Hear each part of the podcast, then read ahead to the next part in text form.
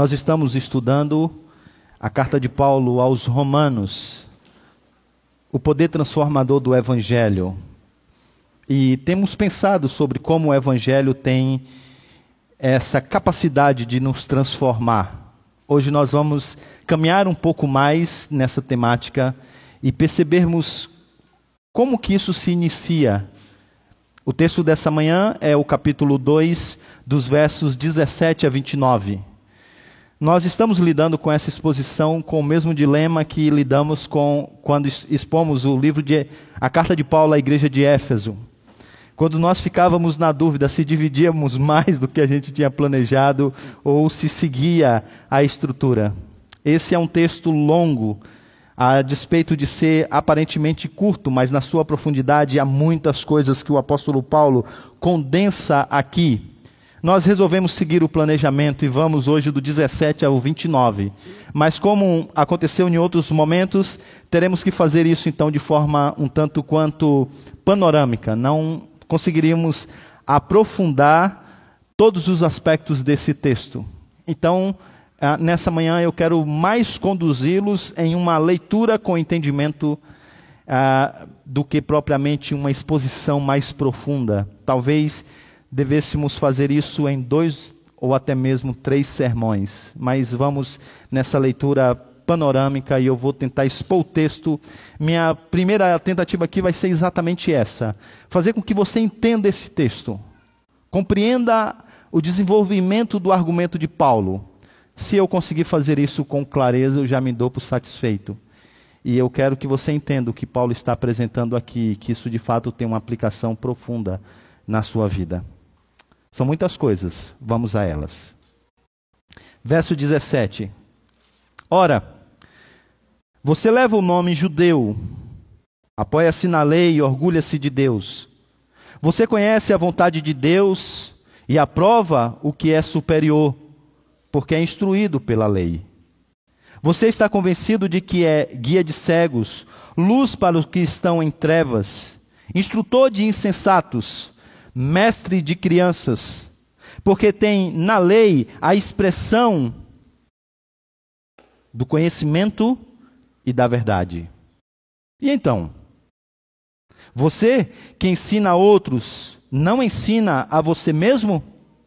Você que prega contra o furto, furta?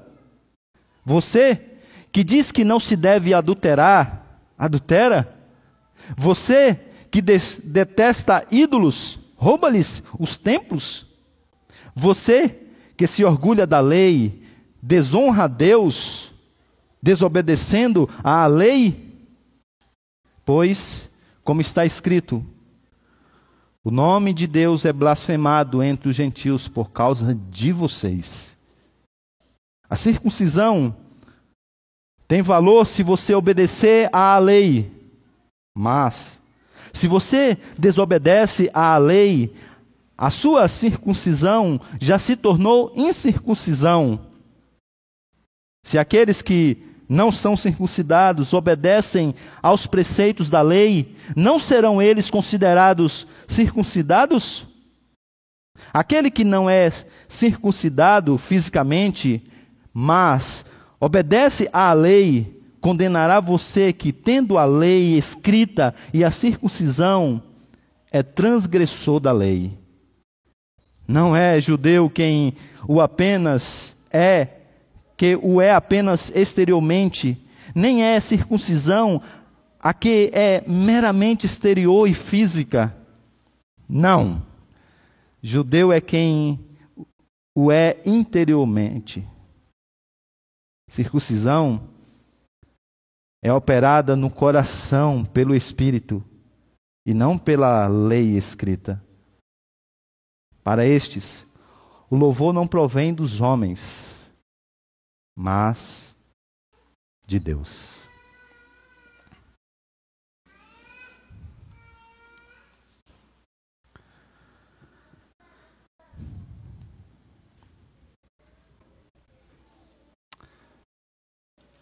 Quase 2.900 anos atrás, o homem mais sábio da sua época disse isso que está no slide.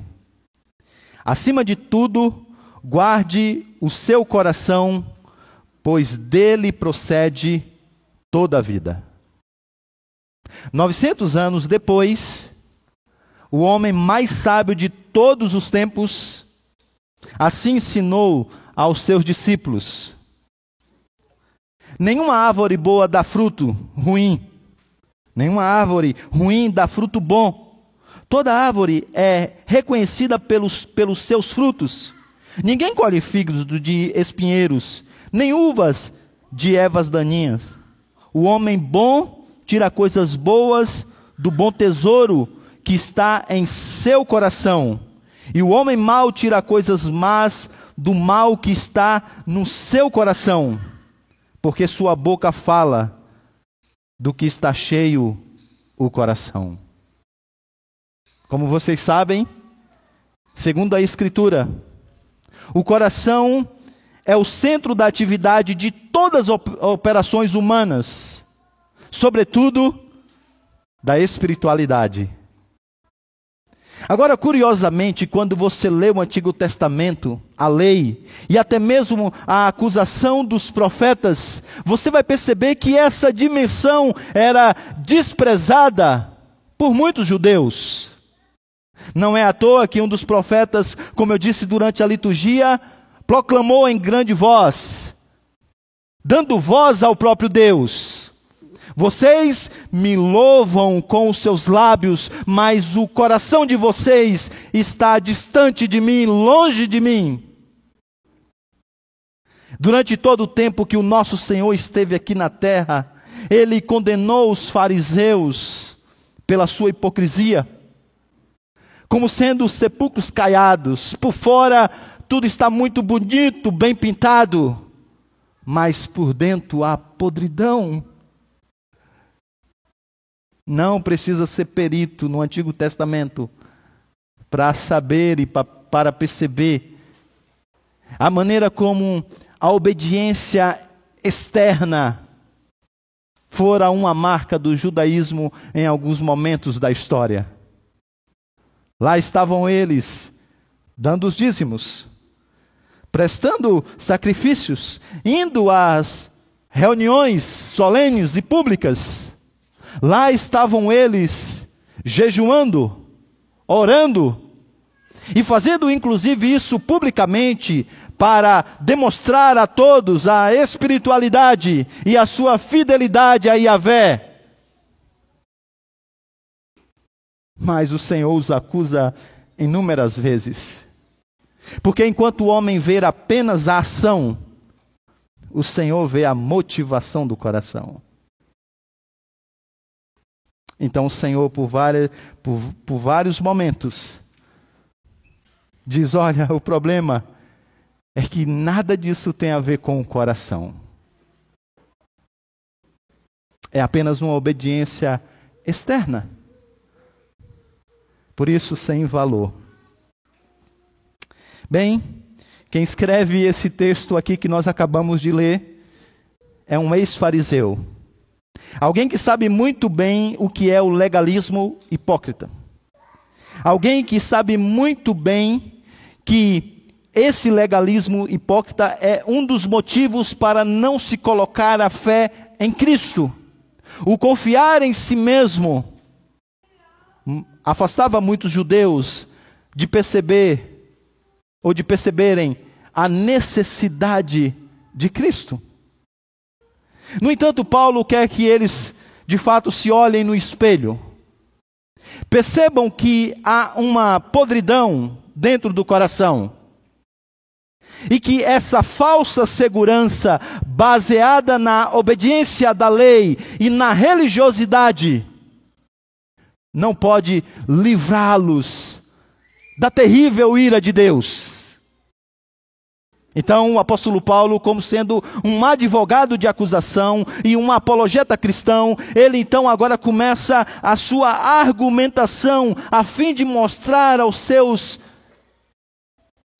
aos seus irmãos de nação a necessidade do Salvador.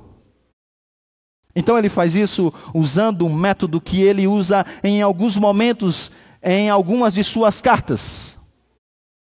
É um método no qual ele se vale de um discurso ou de um embate com um interlocutor imaginário.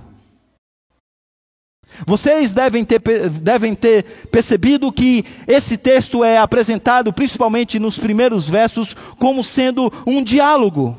É como se Paulo estivesse conversando com uma pessoa. Mas ele estava, quando escreveu essa carta, talvez sozinho em algum lugar de uma das suas viagens missionárias. Então, agora, tendo na, no seu imaginário um interlocutor, um típico judeu, ele começa o diálogo com ele. E esse diálogo tem aspectos apologéticos. Ele quer levar o pensamento judaico às últimas consequências, para ver se ele se mantém de pé.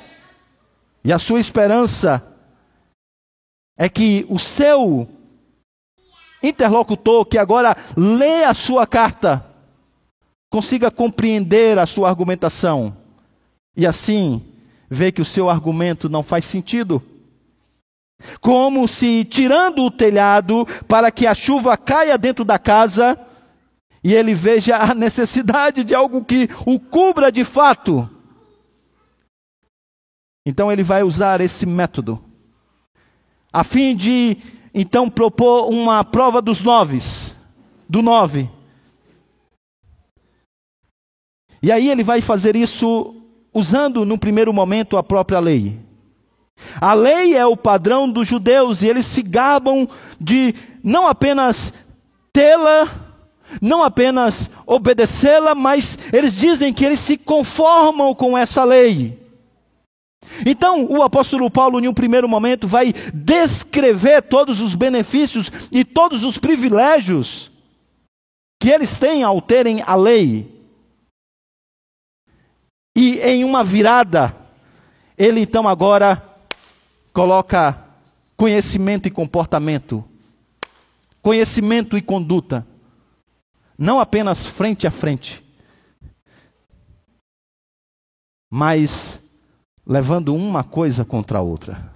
E o que ficará de pé?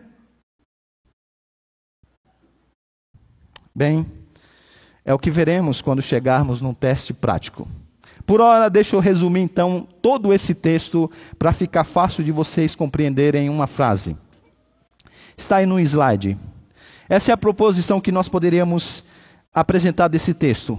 O apóstolo Paulo vai mostrar que nem conhecer a lei tão bem, a ponto de que você possa ensiná-la a outros, nem possuir a circuncisão física, isentará o judeu do julgamento de Deus sobre o pecador somente fazer a vontade de Deus em Cristo, de coração, o salvará no último dia. Esse é o resumo do ensinamento do apóstolo Paulo nesse texto. Ele é dividido em duas partes. Versículo de número 17 até o versículo de número 24, o assunto é a lei. E aqui o apóstolo Paulo vai dizer que obedecer à lei de Deus é uma questão do coração. Os versos de número 25 a 29, o assunto agora é a marca para se estar na aliança, para se pertencer à aliança, a circuncisão. E aqui o apóstolo Paulo então vai dizer que pertencer ao povo de Deus é uma questão também do coração. Vamos dar uma olhada então nessas duas coisas e ver o que Deus tem a nos ensinar nessa manhã. Vamos começar então pela primeira parte, versos de número 17 a 24. Obedecer à lei de Deus é uma questão do coração.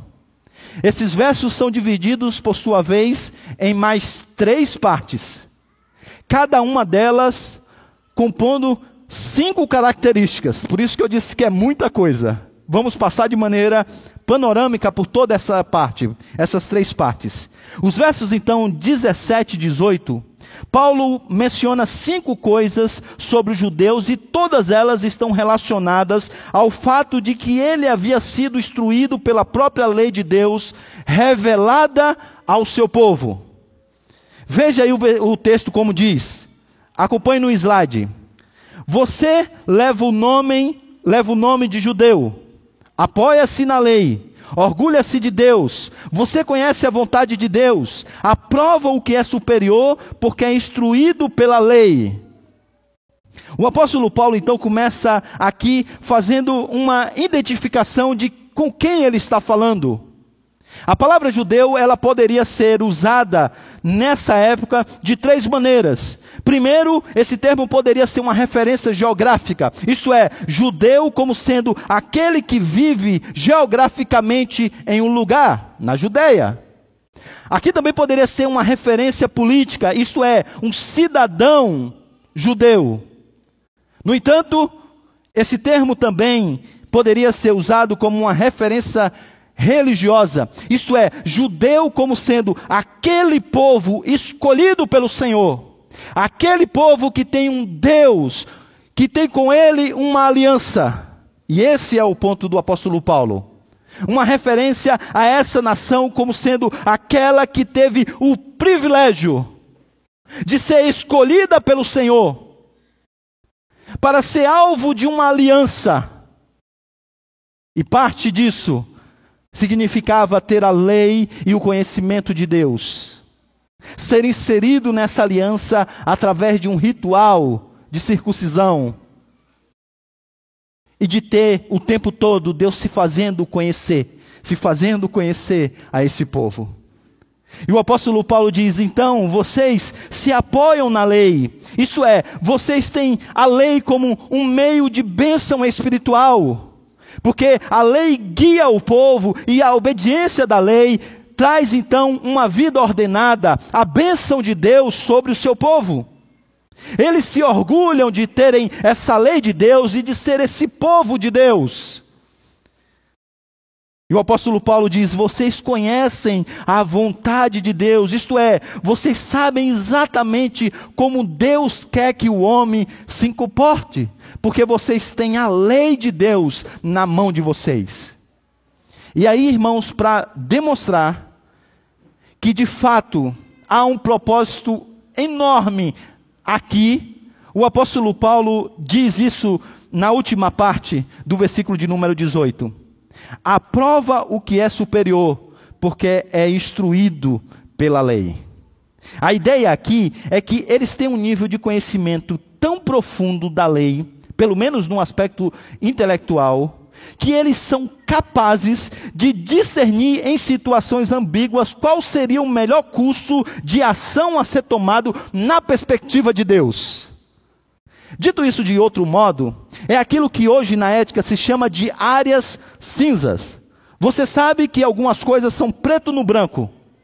Por exemplo, você não deve dar falso testemunho. Isso quer dizer que você não deve mentir. Isso é preto no branco. Não dá para discutir isso. No entanto, você está lá agora no meio da guerra, quando alguém bate na porta da sua casa, são soldados russos e eles perguntam: tem algum ucraniano aqui? O porão da sua casa está cheio deles. Você diz que tem? Ou você diz que não tem? Essa é uma área cinza. Essa é a aplicação da lei de uma maneira muito há, há muitas coisas que precisam ser entendidas e discutidas para que a tomada de decisão de sim ou não agora possa ser, ser uma realidade. E o que o Paulo está dizendo aqui é que a quantidade de revelação sobre a lei é tão grande, é tão grande, é tão grande, que eles são capazes de discernir não essas coisas do preto e do branco, mas dessas áreas cinzas. Eles conhecem a lei. A ponto de que, com a disposição do coração, eles poderiam então agora entender essas coisas de maneira muito profunda. Só que a questão é: será que então essa esse conhecimento é consistente com a prática? Essa é a pergunta que então fica no ar. E observe vocês então que ele aqui diz que eles eram instrutores de insensatos, o que, o que quer dizer que, ah, para o apóstolo Paulo, o contrário de insensato é, o, como é no Antigo Testamento, o sábio. O sábio é aquele que não apenas conhece, mas é aquele que vive essa realidade na vida, por isso que ele é sábio. Então o apóstolo Paulo está dizendo que eles são aqueles que podem agora aformar a si mesmos e a outros através da lei do evangelho. De uma maneira mais simples, é assim. Imagina que um gentil que só tem acesso à revelação geral e que não tem uma ideia maior do que é ser família. Porque ele não tem a ideia de que o homem, na sua plenitude, é uma imagem e semelhança de Deus. Então, ele passa a conviver comigo e com a minha família, para que ele aprenda comigo o que é ser o homem, com a minha esposa, o que é ser uma mulher, e com nós dois, o que é criar filhos nesse mundo de Deus. Agora coloque você no mesmo lugar. E o apóstolo Paulo está dizendo que eles, é esses que agora têm um conhecimento da verdade, a ponto de discernir essas coisas e de serem modelos, porque eles têm condições de irem muito mais além do que os gentios. Lembram da nossa conferência? O preletor nos lembrou da história de Daniel. E aqueles jovens, aqueles adolescentes, compreenderam, tiveram um discernimento, uma sabedoria muito maior do que os jovens babilônicos. Por quê? Porque enquanto eles estavam olhando, estudando o espaço através das lentes da astronomia, eles estavam vendo os jovens judeus aquilo como criação de Deus. Então, os babilônicos ficaram espantados com as conclusões, mas para eles aquilo é, é, é simples. Eu sei disso porque o Senhor nos revelou. Como você descobriu que as coisas são assim, assim? Ah, porque Deus disse. E é isso que o apóstolo Paulo está dizendo quando diz que eles podem entender, porque a lei é a expressão do conhecimento da verdade. Aos gentios foram dadas, foi dada apenas a revelação geral. Ao judeu, a revelação especial. Mas qual é o propósito de tudo isso? O propósito está no texto que nós abrimos a nossa, a, o nosso encontro nessa manhã. O propósito disso é o cumprimento da missão, para que eles pudessem então agora cumprir a missão do Senhor e pudesse agora fazer aquilo que de fato agrada ao Senhor. Eles deveriam então, diz o texto, eles deveriam guiar os cegos ser luz para as nações, e agora conduzir todos esses. E eles fizeram isso. Vamos então a o versículo de número 21 a 23. E então, está aí. Você que ensina os outros, não ensina a você mesmo? Você que prega contra o furto, furta? Você que diz que não se deve adulterar, adultera? Você que de detesta ídolos, rouba-lhes os templos. Você que se orgulha da lei, desonra Deus desobedecendo a lei? Então o apóstolo Paulo agora coloca, como eu disse a vocês, a lei, o conhecimento da lei e a conduta. E essas coisas estão frente a frente. E qual é a, a solução? Qual é o resultado disso? O resultado é que não há obediência. Mas como não? Eles são tidos como pessoas zelosas, aquelas pessoas que se vangloriam de cumprir todos os mandamentos. Mas o apóstolo sabe, o apóstolo Paulo sabe que isso não é uma verdade. Porque tem a ver com coisas exteriores e não do coração. E aqui o apóstolo Paulo vai então afunilando e nos ajuda a perceber que a religiosidade não tem resposta para remover o egoísmo, o orgulho, a luxúria, a avareza. Isso para citar apenas alguns pecados. A lei não tem a capacidade de mudar o nosso coração. E essa é a fraqueza do moralismo e do legalismo. Ela não consegue, eles não conseguem nos transformar, ele não consegue nos proteger e nos impedir de pecar. Qual é a única coisa que eles fazem? Nos ensinar a como esconder muito bem essas coisas. Ah, e não tinha ninguém mais do que o judeu que conseguia esconder muito bem quem de fato era. Conhece mais alguém assim? Eu conheço. Não pense você que nós não somos bons nessa arte do disfarce. Na verdade, isso é uma das coisas que nós fazemos muito bem. A arte de enganar. A arte de disfarçar a arte de apresentar o que não é como se fosse o que de fato é. Olha, nós fazemos isso muito bem. Eu já disse a vocês que algumas pessoas, às vezes, em um momento ah, de tensão, elas explodem. E no aconselhamento, elas reconhecem que isso aconteceu, mas elas costumam dizer assim: sabe, pastor, eu saí de mim mesmo. E eu costumo dizer: não, não, na verdade você voltou para si. Porque isso era o que de fato você é. Você só disfarçava. Muito bem. A ponto de enganar todo mundo. Às vezes eu fico assim impressionado com as pessoas que talvez pensam que nós, pastores, somos, somos ingênuos ou não estudamos bem teologia, nem a depravação total. Porque às vezes em algumas visitas e encontros, o negócio está tudo bem arrumado, né?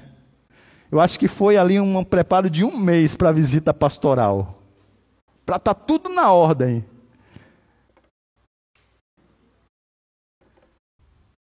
Aí às vezes eu fico pensando, será que eles pensam que eu, que eu acho que é sempre tudo bem assim ordenado, esses meninos tudo obediente? Ah! Curiosamente, em uma visita uma vez, logo nos primeiros minutos da visita, já houve um pau com a criança com a outra. A pessoa constrangida, ô oh, pastor, desculpa. Eu até conversei antes do senhor chegar para que isso não acontecesse. E eu ficava pensando e disse para ela: o que, que você acha que eu esperava? que seria diferente? Mas a verdade, irmãos, é que nós somos bons na arte do disfarce. A nossa espiritualidade não é muito diferente da espiritualidade judaica. Isso é um problema. E eu espero que o apóstolo Paulo te mostre isso de uma maneira muito clara. Porque às vezes nós nos orgulhamos na nossa religiosidade, como também faziam os judeus. E o apóstolo Paulo deixa isso bem claro. Você se orgulha da lei, mas você desonra a Deus desobedecendo à lei? Lembre-se que quando o jovem rico chegou a Jesus e perguntou: O que devo fazer para ser salvo? Jesus deu uma lista de mandamentos e ele disse: Ah, Senhor, isso Pensei que o Senhor daria uma resposta mais profunda, porque, na verdade, todos esses mandamentos eu tenho cumprido desde quando eu era aluno da EBS Escola Bíblica de Sábado. Jesus conta a história de um homem que foi orar ao lado de um publicano. E ele então se colocou de pé e disse: Deus, eu te agradeço porque eu não sou como os outros homens ladrões, corruptos, adúlteros, nem mesmo como este publicano. Jejum duas vezes por semana e dou dízimo de tudo quanto ganho. É o Senhor mostrando como eles eram bons no discurso. Mas lembre-se quem está escrevendo Romanos é um ex-fariseu, que sabe muito bem que todo esse discurso não passa de hipocrisia. Por isso, ele diz: olha, na verdade, vocês e agora, se referendo a esse judeu do seu imaginário, no seu diálogo, ele diz: Vocês, na verdade, se orgulham da lei, mas vocês desonram a Deus ao desobedecer a Deus. E agora, dando fundamentação bíblica, no versículo de número 24, ele é mais enfático, ele diz: Pois, como está escrito, o nome de Deus é blasfemado entre os gentios por causa de vocês. E aqui ele está fazendo alusão à missão, lembra? A missão seria viver de acordo com a lei, se conformar com a lei, para que as pessoas possam ficar impressionadas. E por meio de perguntas retóricas dizerem: por que esse povo é tão inteligente? Por que eles são tão ordenados? Por que a vida deles é tão diferente? E essas perguntas então trouxessem glória ao Senhor. Mas no momento que eles começassem a perceber que, na verdade, essa obediência não passava de fachada, que, na verdade, lá no íntimo, as coisas não eram dessa maneira, que, na verdade, havia um abismo muito grande entre aquilo que se cria e a maneira como se vivia. E que eles não viviam aquilo que eles pregavam, eles eram contra o furto, mas eles furtavam, eles eram contra o adultério, mas eles adulteravam, eles eram contra a idolatria, mas eles se valiam do dinheiro, do comércio clandestino, das peças dos templos. Ah, não é bem assim. E aí agora o apóstolo Paulo está dizendo: vocês, na verdade, desonram ao Senhor. Porque vocês são inconsistentes. E sabe, irmãos, eu gostaria muito de dizer que hoje é diferente nesse novo povo judeu. Mas eu também não posso. Porque nós condenamos a corrupção que há em Brasília. Mas nós também sempre queremos levar vantagens financeiras indevidas em muitas das coisas que nós fazemos. Nós somos contra as ideias progressistas, mas nós nos alimentamos da baixa cultura que ela produz. Você condena os ídolos, mas olha o seu coração, está cheio deles. Sabe, alguns de vocês aqui, inclusive, andam falando dos crentes lá da antiga igreja que vocês vieram, que não estudam a Bíblia, do pastor que não prega a Escritura. Mas vocês nem sequer leem a Bíblia. A inconsistência é uma coisa presente no nosso meio. E por isso o mundo continua ainda a zombar de Deus, por causa do nosso falso testemunho. Eu creria na salvação deles, isto é, dos cristãos, se eles se parecessem um pouco mais com pessoas salvas, desdenhou uma vez Nietzsche. Uma jovem judia que havia se convertido ao cristianismo foi orientada pelo seu discipulador que lesse os evangelhos.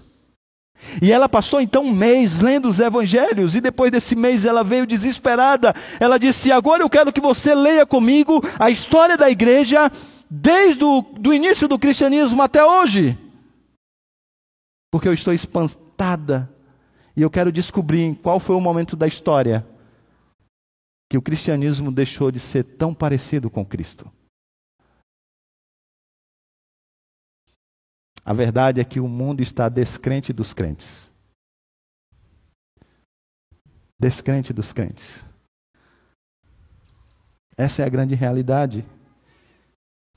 E por isso, o mundo continua a zombar, zombar e blasfemar de Deus por causa do mau testemunho da igreja.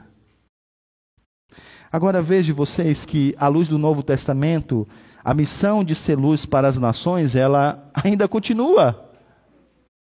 Então, essa responsabilidade de vivermos de acordo com a vontade do Senhor, ela ainda está presente. Essa ideia de que o mundo viria essa nova humanidade, e vendo-a, seria conduzido a Cristo, porque essa nova humanidade é um dedo apontado para Cristo, ainda é uma realidade.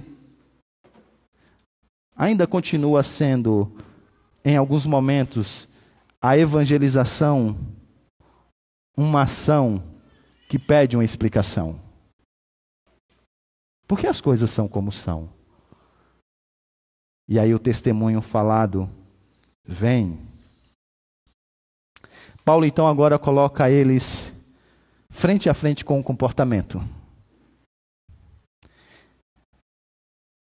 E depois de ter feito isso e ter falado sobre a lei, ele se volta para um outro ponto importante, que é o sinal de fazer parte da aliança, a circuncisão.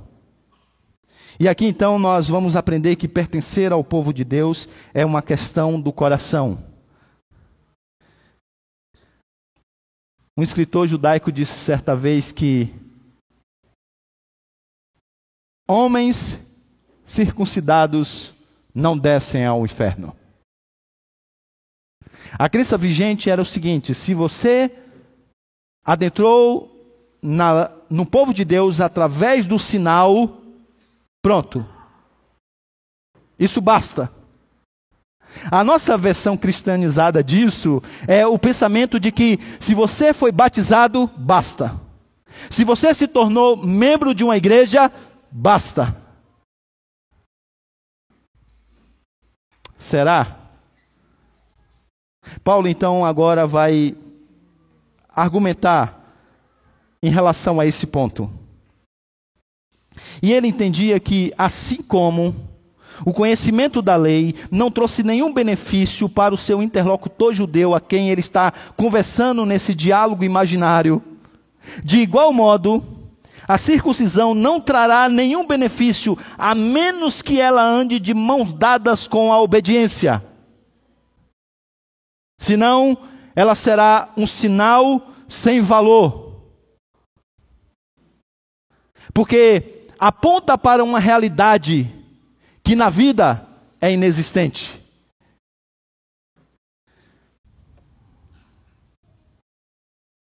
Só que o apóstolo Paulo vai mais longe. Ele diz: Olha, na verdade, se você for inserido nesse povo, e por isso você tem acesso ao entendimento da revelação, porque Deus se revela ao seu povo, mas você não obedece à lei, você está debaixo de maior julgamento. Porque quanto mais luz, maior é o juízo. Então ele conecta aqui esse sinal da aliança como envolvendo um compromisso de obediência. Só que ele já mostrou que esse compromisso de obediência tem sido quebrado pela infidelidade, o roubo, o adultério, a idolatria. É verdade que você realmente confia e descansa de que você é de fato um judeu porque você recebeu o sinal visível? Mesmo não vendo a realidade?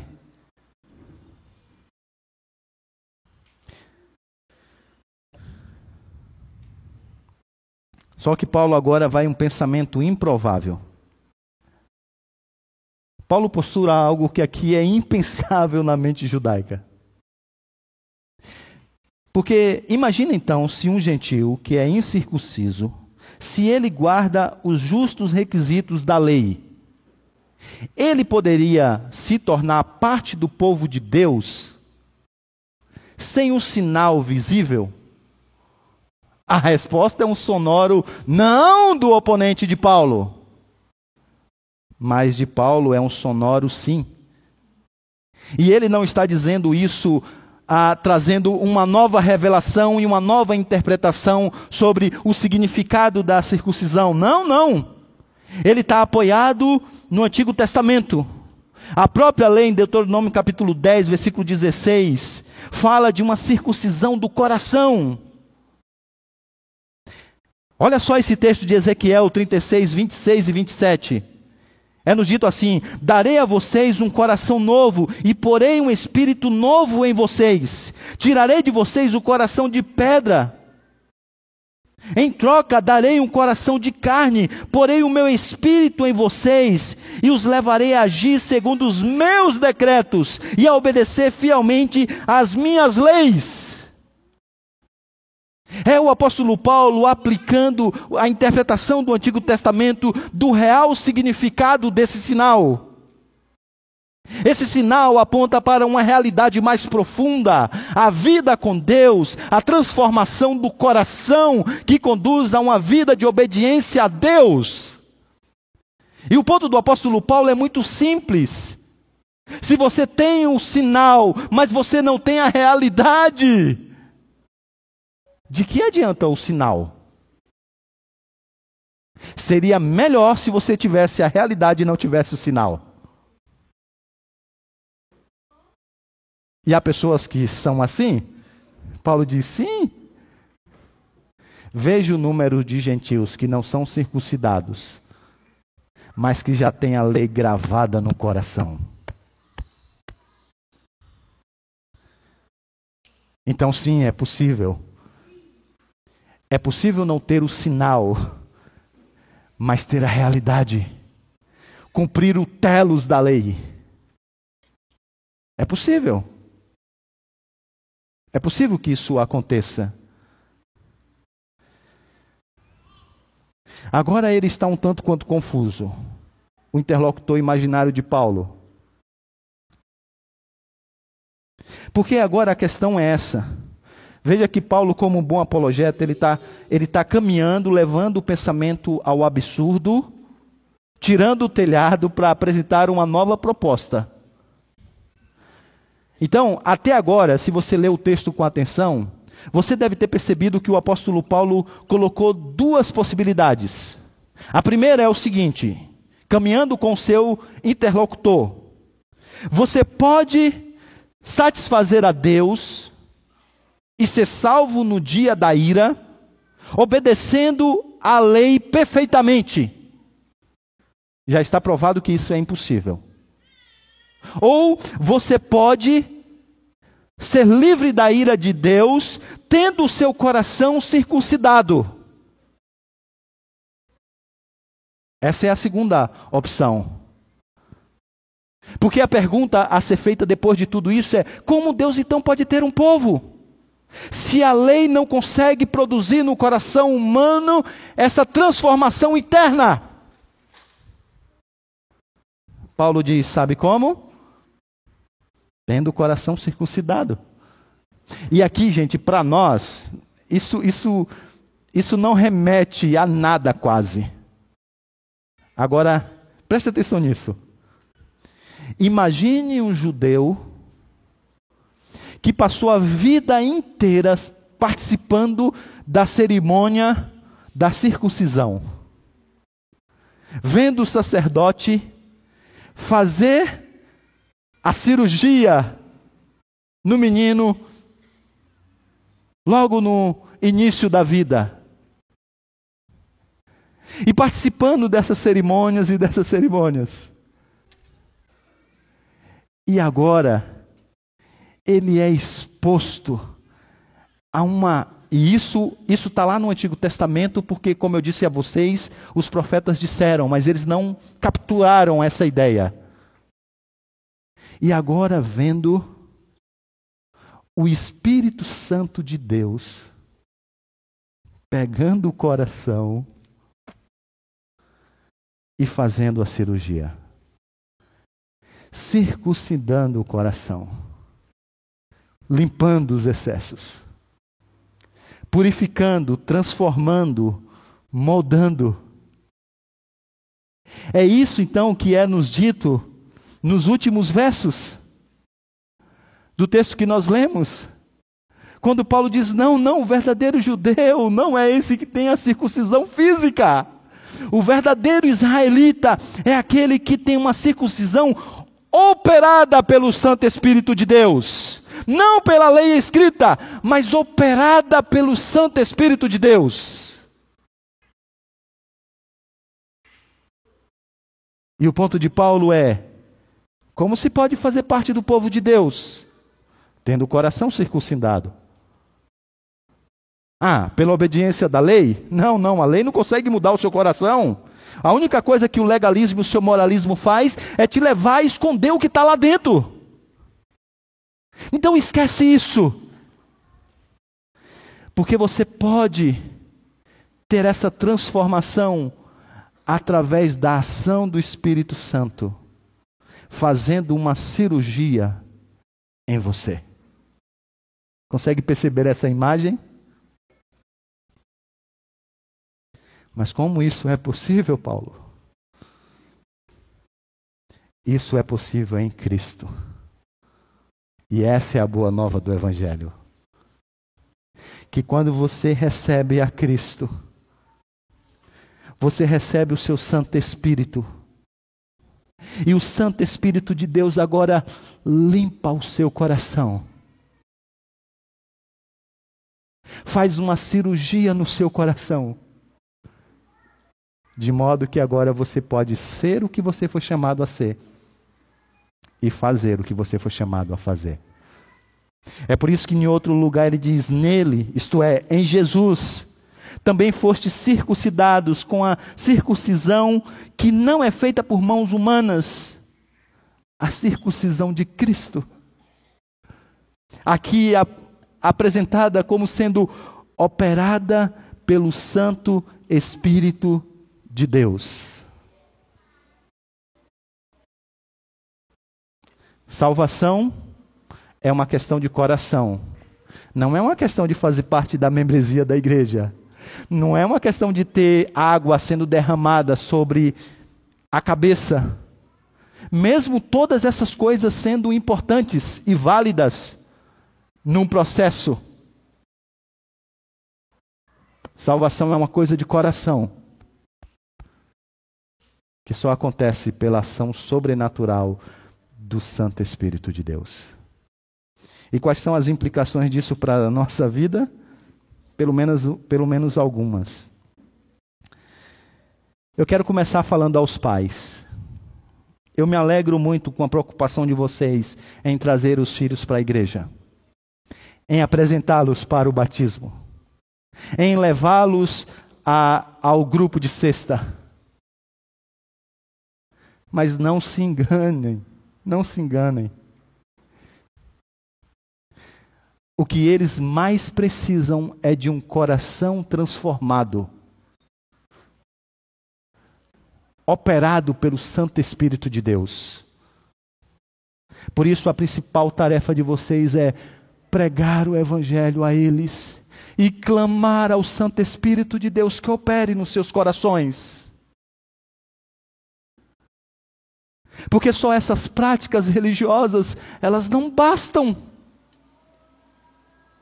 E por que eu estou dizendo isso? Porque às vezes vocês estão descansando nessas coisas.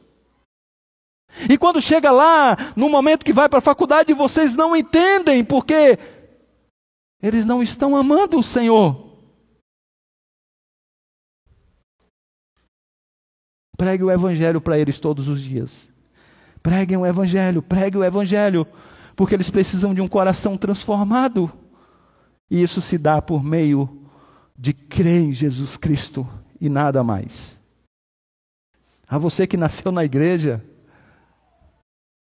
permita-lhe perguntar algumas coisas. Há evidências que o seu coração é transformado pelo Evangelho? Há evidências de que o Espírito Santo operou no seu coração? Ou o tempo tem passado e a vida é a mesma. Se isso é uma realidade, você está descansando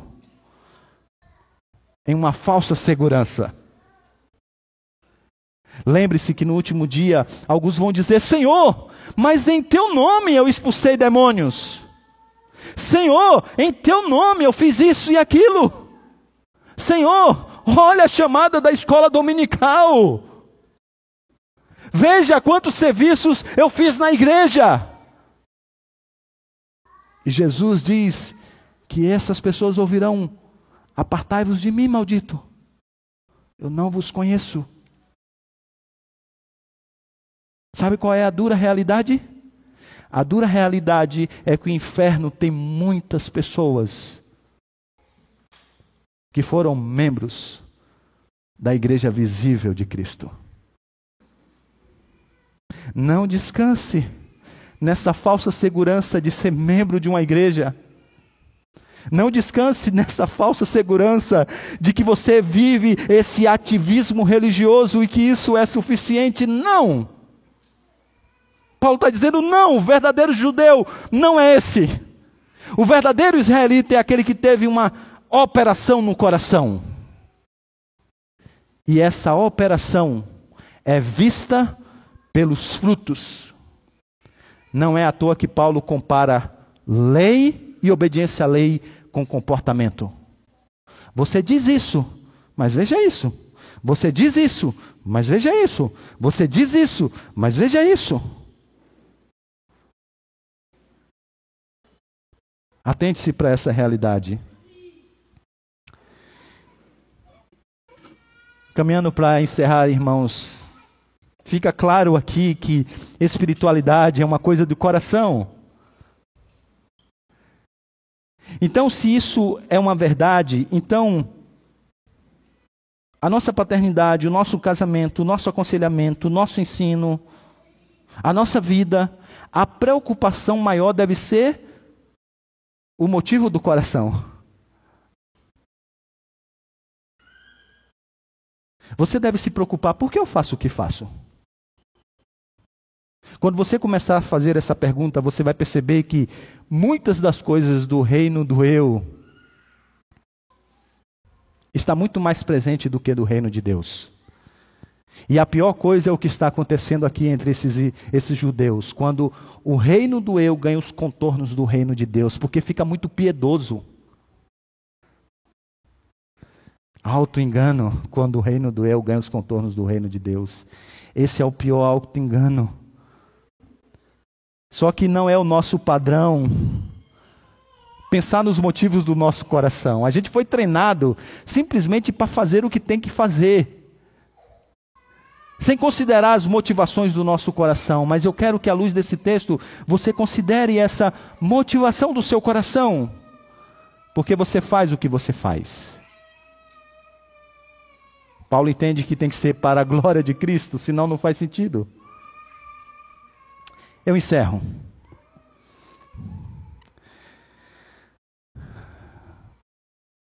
O primeiro cirurgião que fez o transplante de coração, uma vez, conversando com um dos seus pacientes, que era, de certo modo, amigo, um outro médico, perguntou para ele se ele não queria ver o antigo coração. Ele era a segunda pessoa que tinha recebido o transplante lá na África do Sul. Ele disse: Eu quero. Eles marcaram, eram oito da noite, eles foram até o lugar, ele apresentou em um vidro transparente o coração. O paciente olhou, fez uma série de perguntas técnicas. Depois disse: Poxa, então esse é o cara que me deu muito trabalho na vida. É ele mesmo. Ele então se virou deixou o seu velho coração ali e foi embora. Novo corpo, velho corpo, melhor dizendo, novo coração. Sabe, irmãos, quando nós vemos a Cristo, é isso que acontece conosco.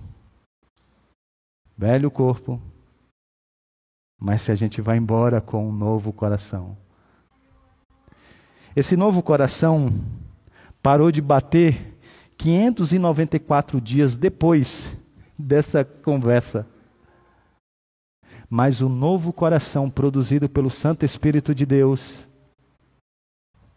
ele se estende por toda a vida. E esse novo coração é o que nos ajuda a fazer o que fomos chamados a fazer. E somente Ele pode nos possibilitar a ser o que fomos chamados a ser verdadeiros israelitas em Cristo. Não em nós mesmos, mas em Cristo. Para todos sempre. Porque a vida produzida pelo Santo Espírito de Deus é a vida eterna. Eu queria que você ficasse de pé. Nós vamos cantar.